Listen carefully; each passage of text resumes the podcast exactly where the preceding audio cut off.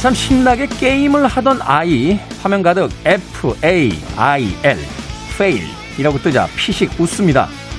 보고 있던 아빠 궁금해서 묻죠. 너 fail이 무슨 뜻인 줄 알아? 아들이 대답합니다. 실패요. 오, 그럼 실패는 뭔데? 음, 다시 하라는 거지. 손 한번 대차게 풀어준 다음 다시 스타트를 누르는 아이.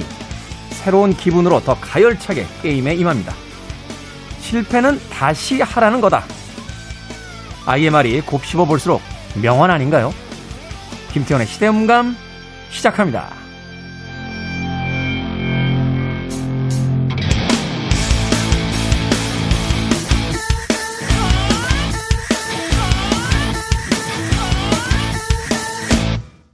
그래도 주말은 온다. 시대를 읽는 음악 감상의 시대음감 김태훈입니다.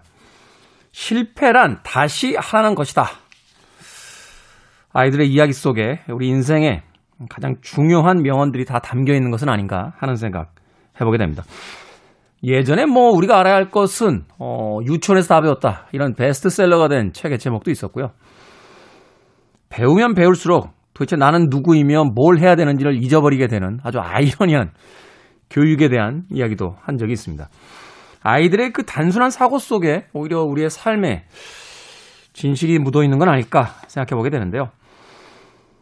fail, F-A-I-L. 이 단어를 떠올리다 보니까 문득 예전 대학 다닐 때 생각이 났어요. 어, 대학에서는 성적표를 요새는 잘 모르겠습니다만 저희 때는 알파벳으로 어, 성적을 매겨서 줬죠. 뭐 A, A 플러스, B, B 마이너스, 뭐 C, D, F 이렇게. 제가 대학교 첫 학기에 F가 너무 많아가지고요. 예. 성적표를 가지고 집에 갔는데 어머니가 보신 거예요. 책상에다 놓은 걸. 대학생 성적표를 왜 봅니까? 근데, 근데, 어머니가, 야, 너 성적이 이게 뭐야? 라고 하셔서 제가 했던 이야기가 있어요. 엄마, 요새 성적표 바뀌었어. 어떻게? F가 뭔데? Fantastic. 엄청 공부를 잘했다는 거지. D는 diligent, 열심히 했다. C, common, 평균이란 뜻이야. B는 bad, 안 좋다는 의미지. A는 again, 다시 하란 소리야. 결과요? 네, 어머니한테 등짝 스매싱 맞았던 기억이 납니다. 어찌됐건 비슷한 의미 아닙니까? F라면 판타스틱. 아, 다시 할 수 있는 거고요. A를 받은 사람도 네, 실패할 수 있으니까 아, 성적표를 거꾸로 읽어냈던 아, 그 천재성이 저는 오늘 KBS 음, 1라디오에서 이렇게 라디오를 진행하고 있는 재능이 됐더라고 감히 생각하는 바입니다. 자, 김태훈의 시대음감, 시대 이슈들 새로운 시선과 음악으로 풀어봅니다. 토요일과 일요일, 1라디오에서는 낮 2시 5분, 밤 10시 5분 하루 두 번 방송되고요. 한민족 방송에서는 낮 1시 10분 방송이 됩니다. 팟캐스트로는 언제 어디서든 함께 해줄 수 있습니다. 자, 그때의 성적표를 떠올리며 음악 한 곡 듣습니다. 레니 크레비치, Again.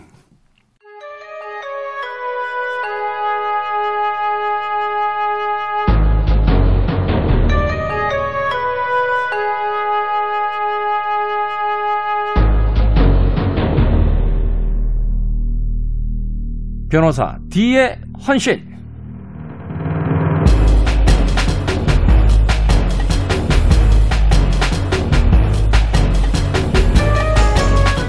국민의 법 감정에 배치된다.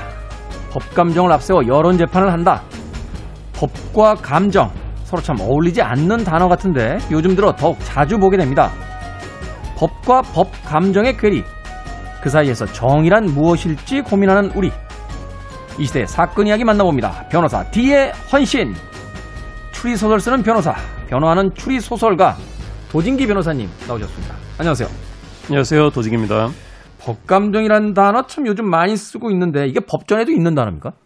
법학 교과서에 나오는 단어입니다. 아 그래요? 예. 법조인들만 쓰다가 요즘 이제 대중화됐는데 사실 이제 그동안 너무 법 감정을 좀 무시해 왔다는 데 대한 어떤 그 시민들의 비판인 것 같습니다. 네. 이제 법감정이라는 게 정확하게 어떤 거죠? 그러니까 그 상식적이다 뭐 이렇게 봐야 되나요? 그러니까 시민들의 어떤 그 상식적 인 어떤 눈높이를 법이 좀 맞춰야 된다 뭐, 뭐 이런 건가요? 그렇죠. 시민들이 생각하는 정의와 법에서 내리는 결론이 좀 달라지는 경우가 있죠. 음. 이럴 때 맞다가 정말 못 참고 이렇게 한 대 쳤는데 둘 다 쌍방폭행을 입건되지 않습니까?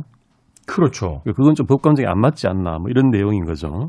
가장 납득이 안 갔던 게 그 정당방이에요. 예. 상대가 막 흉기 들고 덤비는데 맞서 싸우다가 상대가 사망했다고 해서 과잉 방어다. 근데 저는 방어 중에 과잉 방어라는 게 있는지 모르겠어요. 상대가 흉기까지 들고 사리를 보이는데 아 거기서 과잉 방어가 있 방어가 있습니까? 그 판사들이 이 법률가들이 개념적으로 구분하는 거지 실생활에서 그게 가능하지가 않죠. 좀 다른 이야기인데요. 그 바둑을 두다 보면 이렇게 집을 많이 얻은 사람이 이기잖아요. 예. 이창호 구단이 최전성기 때 뭐 바둑 역사에서 천재로 불리는 기사인데 이창호 기사는 집 계산을 딱 해보면 반집만 이겨도 무리를 안 했다는 거예요. 내가 반집 이기니까 뭐 무리 안 해도 내가 이긴다. 근데 일반적인 기사들은 그걸 계산이 안 돼서요. 어떨 때는 내가 이기는지 지는지 계산도 못해서 하여튼 끝날 때까지 최선을 다해서 둔다는 거거든요. 예. 아니 천재적인 바둑 기사 한 명 정도밖에는 안 되는 집 계산인데 우리가 상대하고 폭행 사건에 휘말렸는데 거기서 이창호 구단처럼 냉정을 찾으면서 그 폭행 사건에서 그 소림사 무술 고수처럼 되란 얘기죠. 그러니까 여기까지는 내가 정당방위고 여기는 과잉방어야 이거를 어떻게 결정을 하는 이야기입니까? 그러니까 오늘 2부에서 사실 말씀드릴 사건도 이 법감정과 좀 많이 괴리된 그런 판결이거든요. 아 그렇습니까? 예. 그 얘기를 그럼 아끼도록 하겠습니다. 자 오늘 만나볼 첫 번째 사건은 어떤 사건입니까? 첫 번째 사건은 이 익숙한 용어를 실 겁니다. 폰지 사기를 통해서 어떤 사기의 구조를 한번 들여다보려고 합니다. 폰지 사기? 예, 예. 네 이게 뭐죠? 이 폰지가 사람 이름입니다. 아 사람의 이름입니까? 예. 폰지 사기. 어떤 폰지 사기라는 원형을 만드는 어떤 폰지라는 사람이 있는데 네. 이 사람이 그 1900년 초에 미국으로 이민한 이탈리아 이민자였어요. 1900년대 초에 20세기 네. 초에 네. 근데 1907년 요 무렵이 미국에서 공항이 있었습니다. 대공황이 있었죠. 네. 어. 29년의 대공황과 못지않은 큰 공항이 있었고 뭐좀뭐 다른 얘기입니다만 이 대공황이 이제 JP 모건이라는 한 인물에 의해서 네. 어, 회복이 됐죠. 네.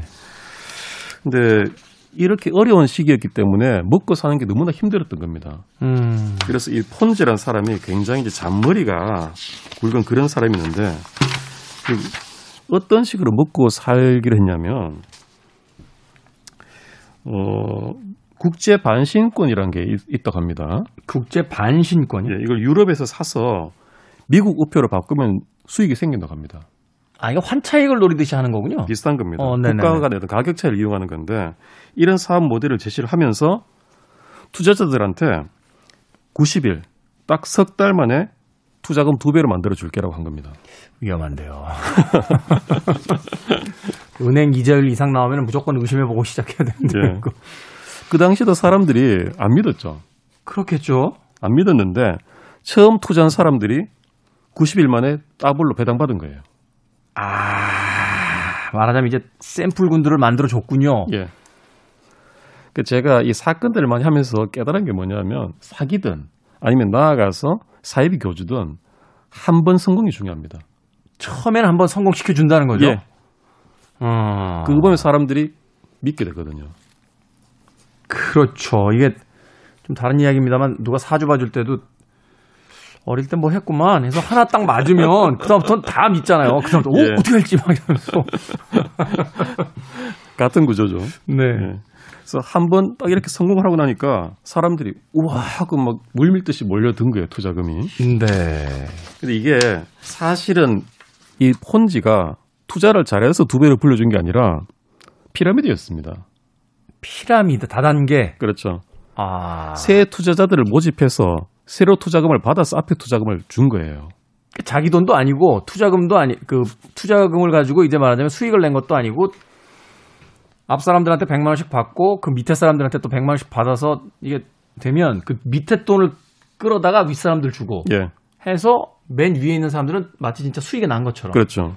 음. 밑에 돈을 빼서 위에를 꿰는 그런 방식인데 이게 왜 허황된 거냐면 말하자면 처음 투자자 100명이 10만 달러를 모았다고 치면요. 네. 석 달 뒤에 90일 뒤에는 이 사람들한테 20만 달러를 돌려줘야 되기 때문에 그렇죠. 200명 투자자들한테서 20만 달러를 모아야 됩니다. 그렇죠. 석달 만에 두 배의 투자자를 모아야 되는데 이런 식으로 계속 나가다 보면은 1년에 한 네 번 정도를 모아야 되지 않습니까? 그렇죠. 근데 4년 만에 이게 한 65억이 필요해집니다. 65억 달러가. 그럼 맨 밑에는 이제 저기 두 배로 계속해서 늘어나니까. 예, 7조 원 정도. 7조 원, 7조 원. 네. 근데 이게 불가능하지 않겠습니까? 그렇죠. 이게 뭐 말하자면 이론적으로는 그렇습니다만 이게 경제 인구를 계속 밑에다가 두 배씩 붙여 나가야 되는데 이게 네. 어느 순간이 되면은 더 이상 안 늘죠. 네. 어.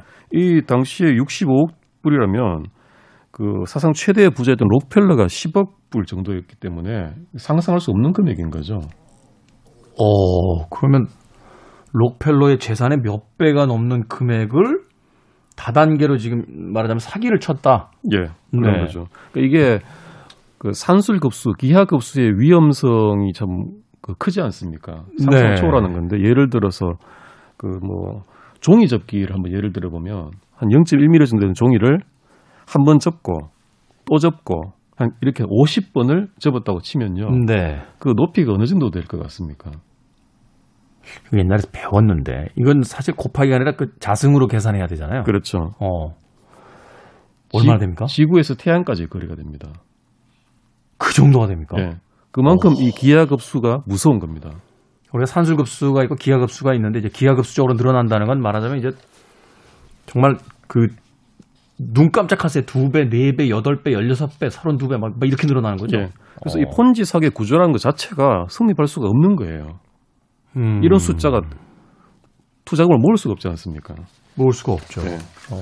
이렇게 어쨌든 밑도를 꿰서 그 위를 버티는 그런 식의 투자를 이어가면서 이제 폰지는 굉장히 그 화려한 생활을 해왔습니다. 그러니까 이런 사기가 진행이 되면 질수록 오래될수록 밑에 이제 사기 피해자들의 금액과 사람 숫자는 더 늘어나 있다 이렇게 봐야 되는 거죠. 어마어마하게 느는 거죠. 네네네. 근데 이때 폰지의 강력한 적이 등장하는데 데니얼스라고 또 폰지를 공갈하는 공갈범이 또 등장합니다. 이 와중에 또 이 사람을 또 공갈을 해요. 그 폰지 상대로 수익 절반을 내놔라면서 소송을 막 제기를 하니까 네. 소문이 퍼져버린 거예요. 음, 이 폰지가 사기꾼이다. 지금 법정에 휘말려 있다. 뭐 재판에 뭐 이런 식으로 예, 그때 이제 사기라는 것까지 인지를 못했지만 이거 지금 소송 걸려가지고 좀 위험하게 되어 있다. 사업이 좀 위험해졌다. 예, 그러니까 투자자들이 내 돈 내놔라고 요구를 하기 시작한 거예요. 네. 그러니까 이거를 이제 불가능해지는 거죠. 투자금을 돌려주기가. 네. 그래서- 그렇죠. 어, 어. 이게 점점 말하자면 사업이 잘 되고 있다라고 해야지 계속해서 이제 투자금들이 들어와야 그 돈을 가지고 이제 위에 돈들을 계속 메워주는데. 어. 결국 이게 불거지면서 폰지가 사기로 체포가 되고 재판을 받습니다. 네. 또한 이제 징역 12년을 받고 징역 12년이요? 끝납니다. 네. 그 요즘 기준으로 봐서는 굉장히 약하죠. 네. 근데 아마 당시에는 이런 유형의 사기가 처음 등장하다 보니까 이게 음. 그렇게 대단한 사기인지를 잘 몰랐던 것 같아요, 판사가. 네. 그래서 이렇게 해외로 떠돌다가 나중에는 이제 66세로 브라질에서 사망을 합니다, 폰지가. 아, 도망을 갔군요. 예. 결국. 네네. 이 폰지가 원형을 만든 이 사기가 계속적으로 이어져 옵니다. 아니 무슨 좋은 사례도 아니고 이제 범죄를 하나의 교과서 삼아서 그걸 계속 학습하는 이제 일들이 벌어진다는 거죠. 그렇죠. 음. 우리가 많이 들어보셨을 메이도프. 메이도프. 예, 그 메이도프 폰지 사기 사건이라고 네. 큰 보도가 됐었죠. 음. 이게 이제 폰지 사기로는 사상 최대 그 울트라급의 예, 투자 사기가 발생했고요. 네. 메이도프라는 인물이. 예, 어. 그러니까 폰지가 했던 방식을 그대로 차용한 거죠. 예, 17조 정도, 17조요? 예, 17조 원의 피해를 입혔습니다. 17조라고 하면 여기 아이들 대학 가야 되는 등록금에 다음 달 아파트 중도금 들어가야 되는 금액부터 시작해서 이거 다 들어가 있다는 얘기 아닙니까? 네, 아. 왜 이렇게 큰 피해가 났냐면은 메이도프가 오엘가의 그 유명한 다국적 투자 자문 회사를 운영을 했었어요. 원래- 멀쩡한 사람이었습니다. 원래 배경이 있는 사람이군요. 예. 어. 심지어 나스닥 의장까지 했었고요. 지금 나스닥 의장을 했던 사람이라고요? 예. 그래서 이제 주변에는 언론을 통해서 겸손한 응, 억만장자 이런 이미지였습니다. 저 같아도 영끌해서 돈 마련해 주겠는데요. 나스닥 의장님이 투자하시게 하면 묻지도 따지도 않고. 그 사진도 보면 되게 인자하게 생겼습니다. 메이도프가. 네. 그런데 굉장히 큰 수익률을 준 거죠 투자자들한테 계속적으로. 음. 근데 이거를 99년에 헤일이라는 애널리스트가 분석을 해보니까 이 투, 투자의 수익 모델이 불가능하다라는 결론을 내린 겁니다. 아, 그러니까 이 메이도프가 자신의 어떤 투자 기법을 가지고 매해 어떤 수익을 내면서 사람들 투자자들에게 막 거액들을 돌려주는데 그걸 궁금하게 여긴 애널리스트가 정말 그렇게 돈을 벌 수 있나라고 분석을 해봤더니 이거는 수학적으로 말이 안 되는데? 라고 이제 이야기가 됐다는 거죠. 예. 논리적으로 이건 벌 수가 없는 구조인데? 이렇게. 그 확률적으로 비교를 하자면 메이저리그에 9할 타율 타자가 등장해서 매년 기록을 갱신하는 것과 같다는 거예요. 구할 타자. 예. 아, 그러니까 이게- 이런 거네요. 그 카지노에서 룰렛 하면은 10번에 9번은 맞을 확률 뭐 이런 거네요. 거의 그대로 그런 급이었던 거죠. 어. 그래서 그렇다면 해석은 두 가지뿐이다. 메이도프가 사상 최고의 천재이거나 아니면 사기거나. 그렇죠. 결론은 아주 단순하게 나오는 거죠. 이 사람이 슈퍼컴퓨터 정도 되는 논리를 가지고 정말 사상 최대의 어떤 수익금을 만들어 주거나 아니면 뭔가 사기다. 어. 근데 문제는 이 애널리스트가 금융감독기관에 제보를 했는데 완전히 무시했습니다. 아니 나스닥 위원장 출신인데 누가 그걸 의심하겠습니까? 그렇죠. 여기서도 메이도프가 그럴 리가 했던 거죠. 그렇죠. 그러다가 여기도 이제 그 암초를 맞는 게 2008년에 금융위기가 오지 않습니까? 그렇죠. 2008년에 저 서브, 서브프라임 모기지론 사태 터지죠. 예. 리먼 사건도 퍼- 그 터지고 투자자들이 이제 회수를 하려고 듭니다 거죠. 돈 돌려달라. 예. 그러니까 이 메이도프가 자기 집으로 아들 둘을 부릅니다. 네. 그래서 얘기를 합니다. 실은 나 이거 폰지 사기야. 라고 고백을 합니다. 아들들한테요. 예. 어떻게 하라는 얘기입니까? 아들들한테? 어.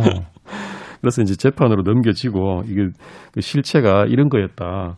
메이도프는 계속 투자자들을 모아가지고 투자자들한테 수익이 난다라는 거짓 보고서만 보낸 것밖에 없었던 거예요. 그러면서 그 새로 투자된 돈을 위에 있는 사람들에게 수익금인 것처럼 나눠주고. 예. 음. 근데 여기 참 보면 이 중에 제일 피가 컸던 사람 중에 그뭐 칼 샤피로라는 사업가가 있는데 네. 6천억을 집어넣었고요.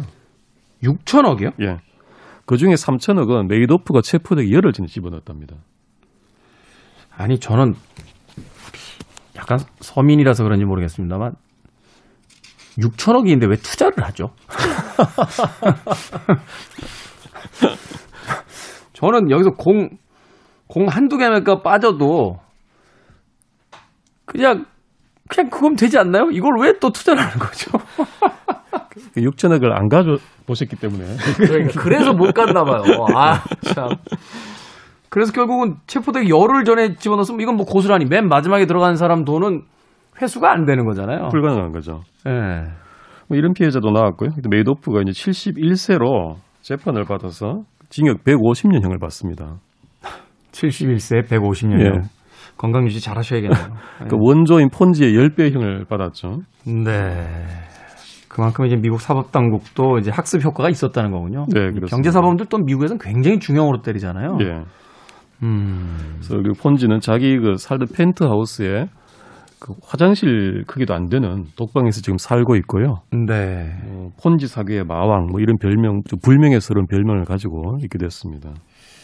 어떤 분들은 극단적으로 그런 이야기 하시더라고요. 일하는 사람은 없는데 계속 수익이 난다는 건 뭔가 좀 의심해 봐야 되는 거 아니냐라는 이야기를 하기도 하고. 예. 얼마 전에 그 마틴 스콜세지가 만들었던 영화 있었죠. 어 울프 오브 월스트리트라고 하는 거기 이제 레오나르도 디카프리오가 연기하는 그 미국의 희대 사기범, 증권 사기범이었던 이제 조던 벨포트에 대한 이야기가 나오는데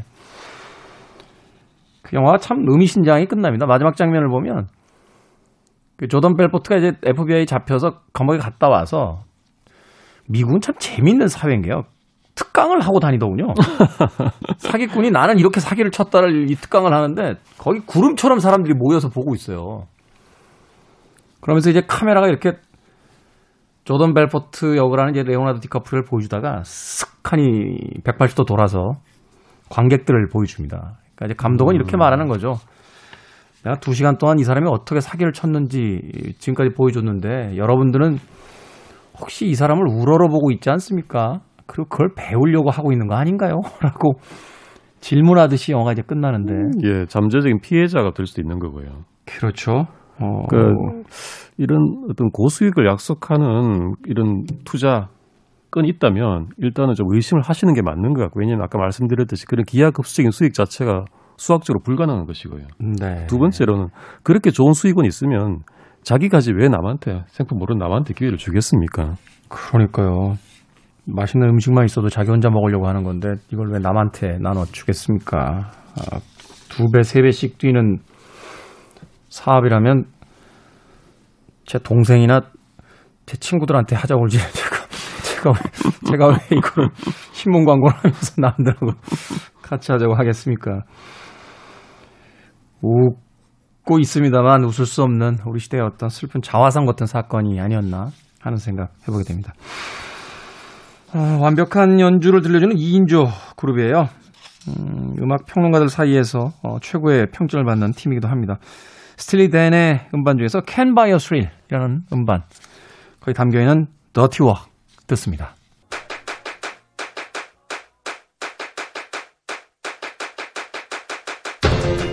그래도 주말은 온다. 김태원의 시대 음감.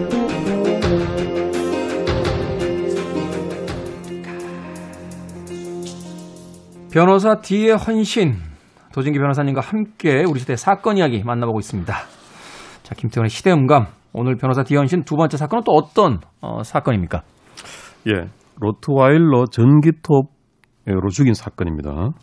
이렇게 또 삭막한 사건. 전기톱이라고 하니까 그 오래된 슬레이셔 무비 중에 텍사스 전기톱 살인 사건이라고 있어요. 저도 그게 먼저 떠올랐어요. 예, 그 영화가 굉장히 화제여서 그 사실은 영화계에선 중요한 영화로 남아 있는데 봉준호 감독이 아카데미에서 감독상 받을 때 그 얘기를 하더군요. 어, 텍사스 전기톱으로 아카데미를 3등분해서 위대한 감독들과 나누고 싶다 해서 영화관들이 이렇게 빵 터졌던 그런 기억이 있는데 자 오늘 다룰 사건은 로트와일러 전기톱 사건입니다. 로트와일러는 강아지죠? 강아지인데 굉장히 무서운 개죠. 아 그렇습니까? 굉장히 무서운 개입니다. 그래서 오늘 키워드가 로트와일러 엄청 세죠. 네. 전기톱 엄청나게 또 강한 무기 아니겠습니까? 강대 강인데요. 예. 네. 그래서 이게 그런 강한 이미지 때문에 결국 문제가 된 수도 있는 건데 2013년 일어난 사건입니다. 2013년 네. 여기서 이제 이 남성이 찜질방을 운영을 했어요. 찜질방을. 운영하는 예. 남성이 있었고요. 그 옆에 로트와일러 견주가 살았습니다. 아, 여기 또 비극이 시작이군요. 예, 로트와일러 견주를 이제 로트와일러 두 마리를 기르면서 네. 어, 평소에 이렇게 입막에는 목줄을 안 하고 이렇게 키웠다고 해요. 음. 그래서 이 찜질방 주인이 딸이 있었는데 위협당하고 하니까 좀 갈등이 있었답니다.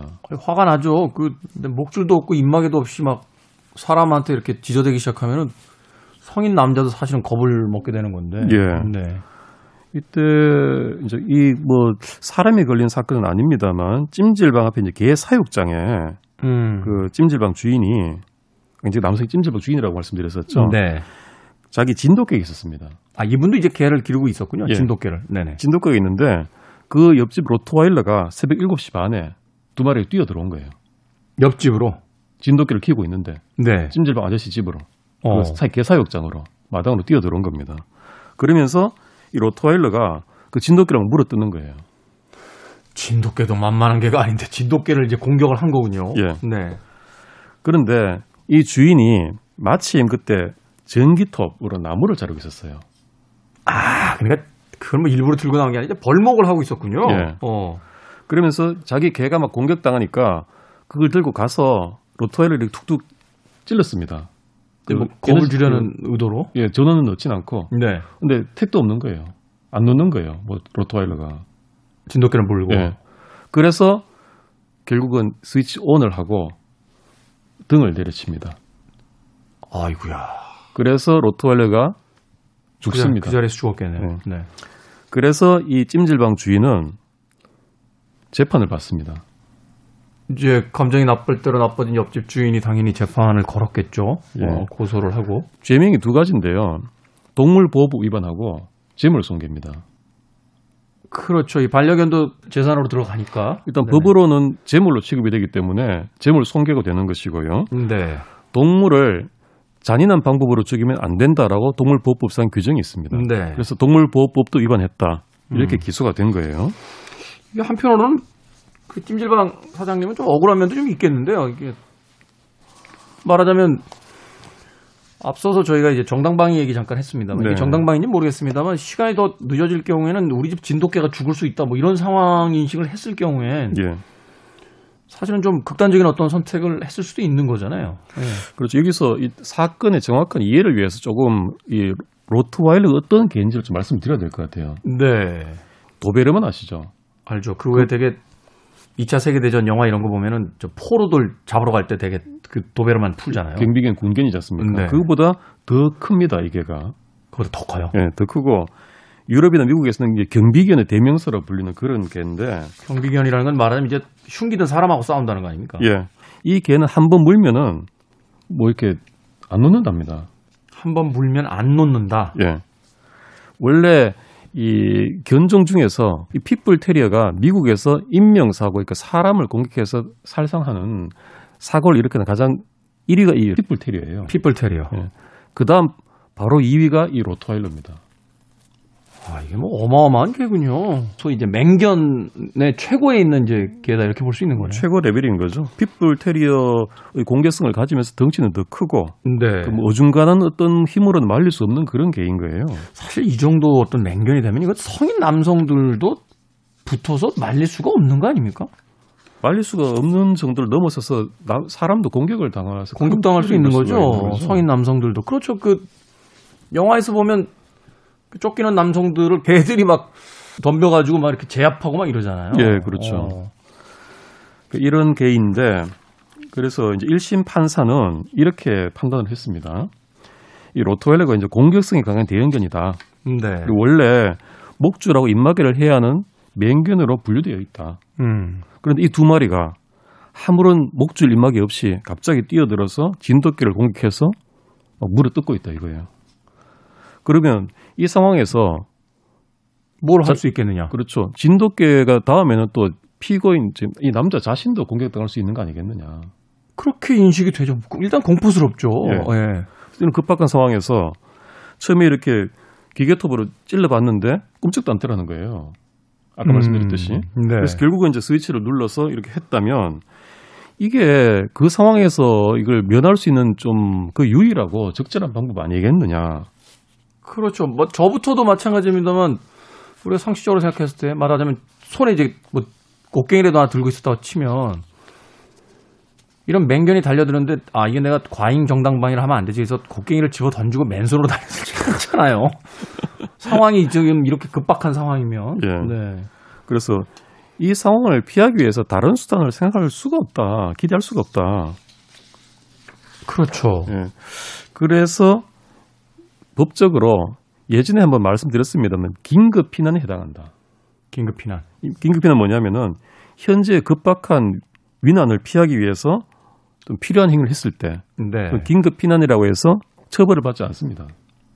그게 혹시 예전에 제가 무슨 그 여러 잡학스러운 책에서 읽었던 건데 이런 건가요? 그러니까 통나무에 두 사람이 매달려 있는데 한 사람이 두 사람이 다 매달려 있으면 이게 가라앉아서 죽을 것 같으니까 한 사람이 한 사람을 밀어내면 그게 살인이 되지 않는다. 뭐, 뭐 이런 논리인가요? 그 얘기입니다. 그런 그런 예, 거죠. 그렇습니다. 그러니까 어떤 자신이 목숨을 부지할 수밖에 없는 상황이 됐을 때 하는 행동에 대해서는 법이 이 어느 정도 그 인정을 해주겠다. 뭐 이런 거죠. 예.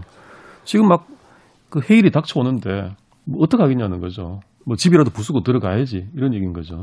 그렇죠. 남의 집이건 뭐 공공장소건 부식으로 해도 들어가서 일단 살아야 될 거 아니냐. 예. 아. 그다음에 동물보호법 위반 부분은 어떠냐? 잔인한 방법으로 죽이지 말라고 했는데 네. 전기톱이 너무 잔인한 거 아니냐?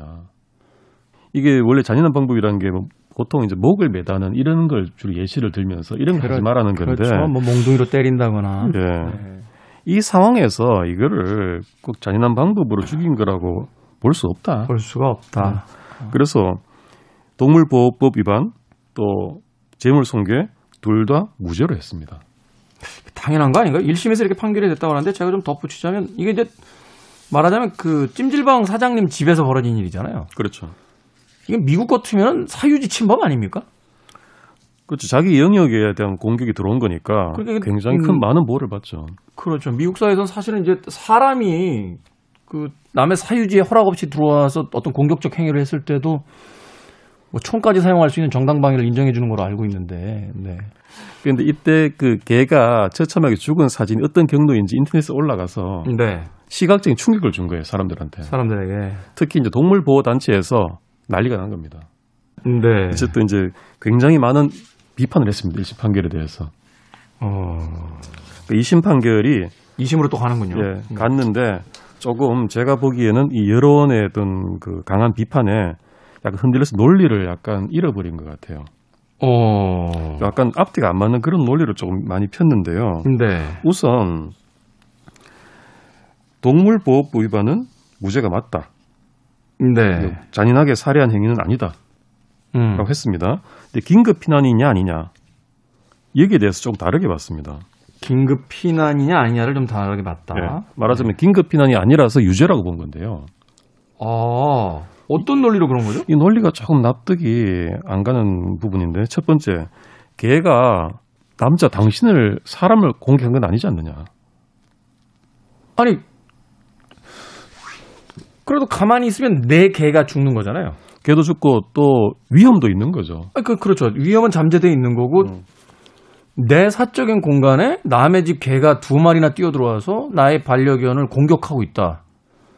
그래서 동물보호법에 의하면 잔혹하게 동물을 살해해서는 안 된다는 것까지 하고 있는데 내 개가 이렇게 잔혹하게 말하자면 살해될 위협이 있는데 거, 거기에 대한 어떤 행위를 한 것을 가지고 당신이 죽을 거는 아니었지 않느냐라고 얘기하는 건 좀 이상한 거 아닌가요?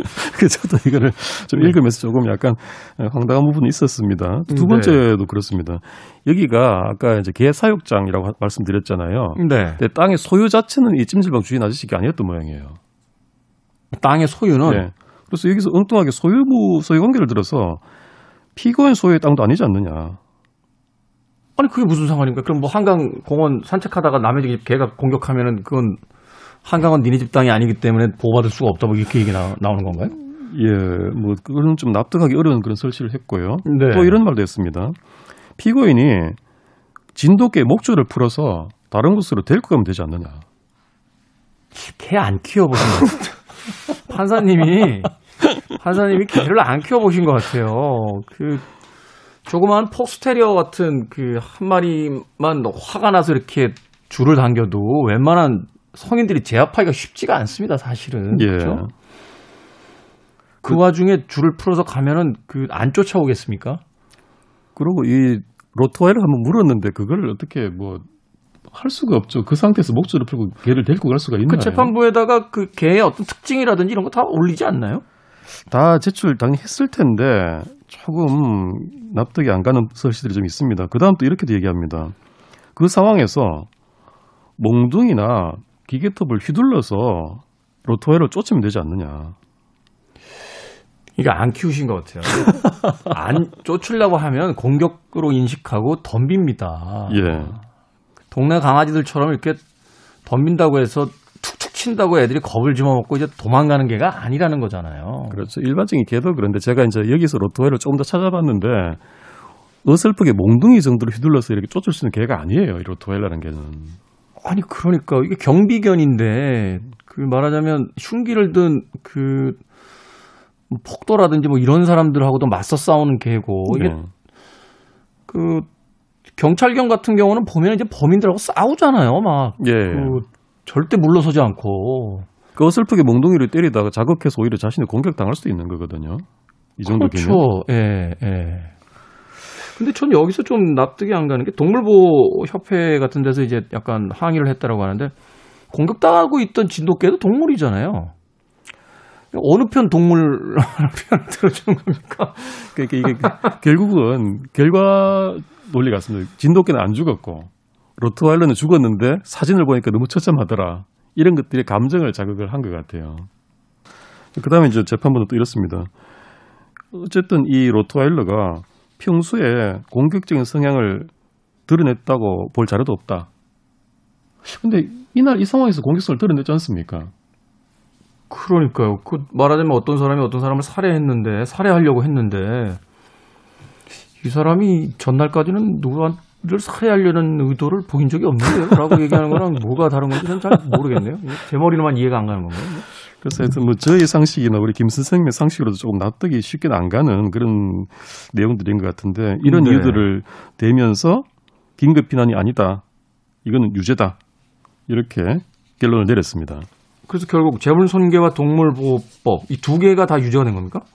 그 동물보호는 무죄가 유죄가 되고요. 네. 재물 손괴만 유죄가 되고 네. 이제 선고유예라는 걸 했습니다. 좀 가볍게 훈방 비슷하게 보내는 건데 어쨌든 유죄는 유죄인 거죠. 유죄이지만 음, 선고를 좀 유예해서 어떤 형 집행을 하지는 않겠다. 예, 근데 그래도 이분은 전과가 생긴 거잖아요. 그렇죠. 전과자가 돼버린 거죠. 그리고 좀 억울하겠죠. 대법원 안 갑니까 이거? 맞습니다. 갑니까? 예. 네. 근데 대법원은 법률심이라고 해서 논리 일관성만 따지는 거거든요. 네. 그러다 보니까 1심에서 뭐 다른 걸 하기보다 동물보호법하고 그 재물손괴 긴급 피난하고 왜 다르게 판단했느냐 논리가 다르지 않느냐 음. 둘 다 유죄다 라고 합니다 또 뭐죠? 그 결국 유죄 판결이 난 겁니까? 예, 그래서 파기되면서 다시 재판을 받아서 결국은 둘 다 유죄로 인정이 되고 벌금 70만 원이 확정이 됩니다 음.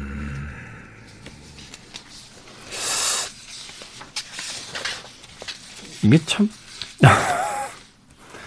우리가 그 법을 지킨다라고 하는 건요.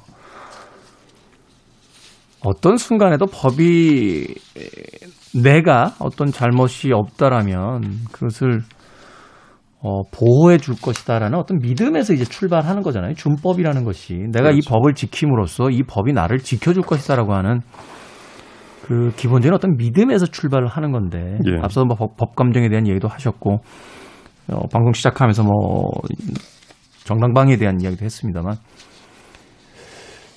일반적인 어떤 상식을 가지고 납득을 할 수 없는 이런 판결들이 자꾸 나오게 됐을 때 이그 법치국가에서의 어떤 준법 시민들의 준법이라는 것이 그 지킬 수 있는 부분들이 있는 건지 음? 법으로 해결하자라고 이야기하는 것에는 분명히 법이 어, 공정함을 잃지 않을 것이다라는 생각을 해보게 되는 건데 물론 판사님들의 고민도 있었겠습니다만 납득은 안 가네요.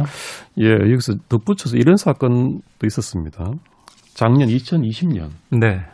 서울 은평구에서 또 입마개를 안 한 로트와일러가 또 로트와일드입니다. 예, 길에서 이웃집 스피츠를 밀어가지고 그 물어서 15초 만에 물어 죽인 사건이 발생했습니다. 어, 그 주인 앞에서 그- 그 충격 엄청나게 예, 받았겠는데요. 그, 그 사람도 공격을 당했습니다. 그때는 상해를 입었습니다. 아, 당연히 이제 말리려고 했을 테니까. 예. 예. 그래서 이때는 이 입마개를 안 하고 개를 풀어놓은 로트와일러 견주가 동물보호법 위반으로 처벌을 받았습니다. 음. 근데 이게 그 이번 사건과 비교해 보면 입, 입마개를 안 하고 뛰어들었지 않습니까? 이번 사건. 네. 또 입마개를 안 하고 뛰어든 견주는 처벌을 받고 또 입마개를 안 하고 뛰어든 개를 전기톱으로 내려치는 것도 또 안 되고 그걸 어쩌, 어떻게 하라는 것인지 법이 뭘 요구하는 것인지 좀 애매하게 돼버린 점이 있습니다. 그래도 판례라는 게 항상 뒤쪽 판례, 가장 최근 판례를 또 따라가게 돼 있는 거 아닌가요? 이참 동물보호법에 대한 어떤 적용, 이게 사실은 굉장히 중요한 문제입니다. 이제 반려동물의 시대이기 때문에 이런 분쟁들이 이제 계속해서 일어날 거라는 것을 우리가 예상해 볼 수 있을 텐데, 그렇다면 많은 사람들이 좀 상식선에서, 어, 어, 좀 받아들일 수 있는 그런 어떤 판결들이 좀, 판례들이 좀 많이 나와야 되는 게 아닌가. 그리고 제발 부탁인데 우리 개는 안 물어요라고 이야기하지 마십시오. 예. 주인집 분들만 안 물지 다른 분들은 묵니다. 그리고 주인집 분들도요. 제가 예전에 그 강아지 키우는 친구한테 한번 보니까 밥 먹을 때 밥그릇 뺏으면 주인도 물려고 하더라고요. 그러니까 외출하실 때는 항상 입마개 하고 그 줄 꼭 하시는 거 잊지 말아 주셨으면 좋겠습니다. 자, 오늘도 변호사 D의 헌신, 우리 시대의 법과 그 법을 통해서 보는 우리 이야기, 도진기 변호사님과 함께 이야기 나눠봤습니다. 고맙습니다. 예, 감사합니다. 저도 오늘 끝곡 전해드리면서 인사 나누겠습니다. 바하맨의 음악 골랐습니다. Who Let the Dogs Out 들으면서 작별 인사드립니다. 지금까지 시대음감의 김태훈이었습니다. 고맙습니다.